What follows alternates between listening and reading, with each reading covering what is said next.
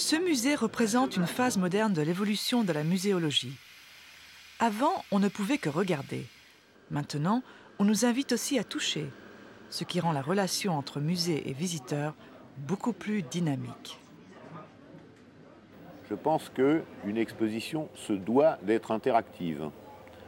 Euh, je crois que cette notion est née d'une forme de rejet des musées d'art, où l'objet était un objet de respect et de culte et ne devait pas être touché.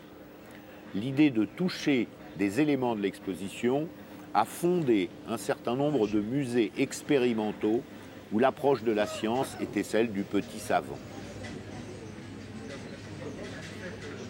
Tout peut être interactif, y compris quelque chose qui peut être très beau et qu'on observe quelquefois ici, un visiteur en arrêt devant un beau texte bien fait et qui prend plaisir à le lire.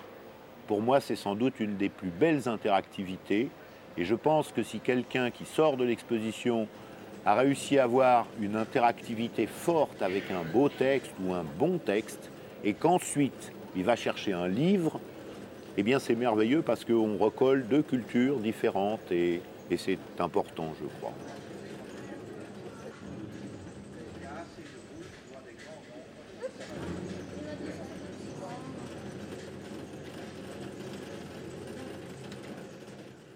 Qu'on voudrait, c'est, je crois, euh, surtout qu'en sortant, ils, se sentent euh, responsabilisés par rapport à cette culture.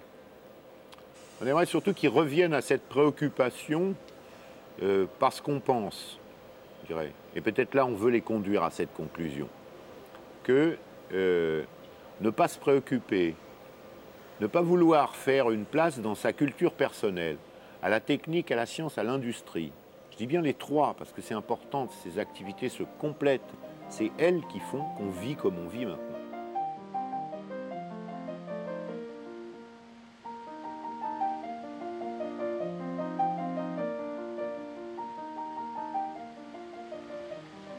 C'est très important que cette dimension soit ressentie par les gens comme une dimension de culture.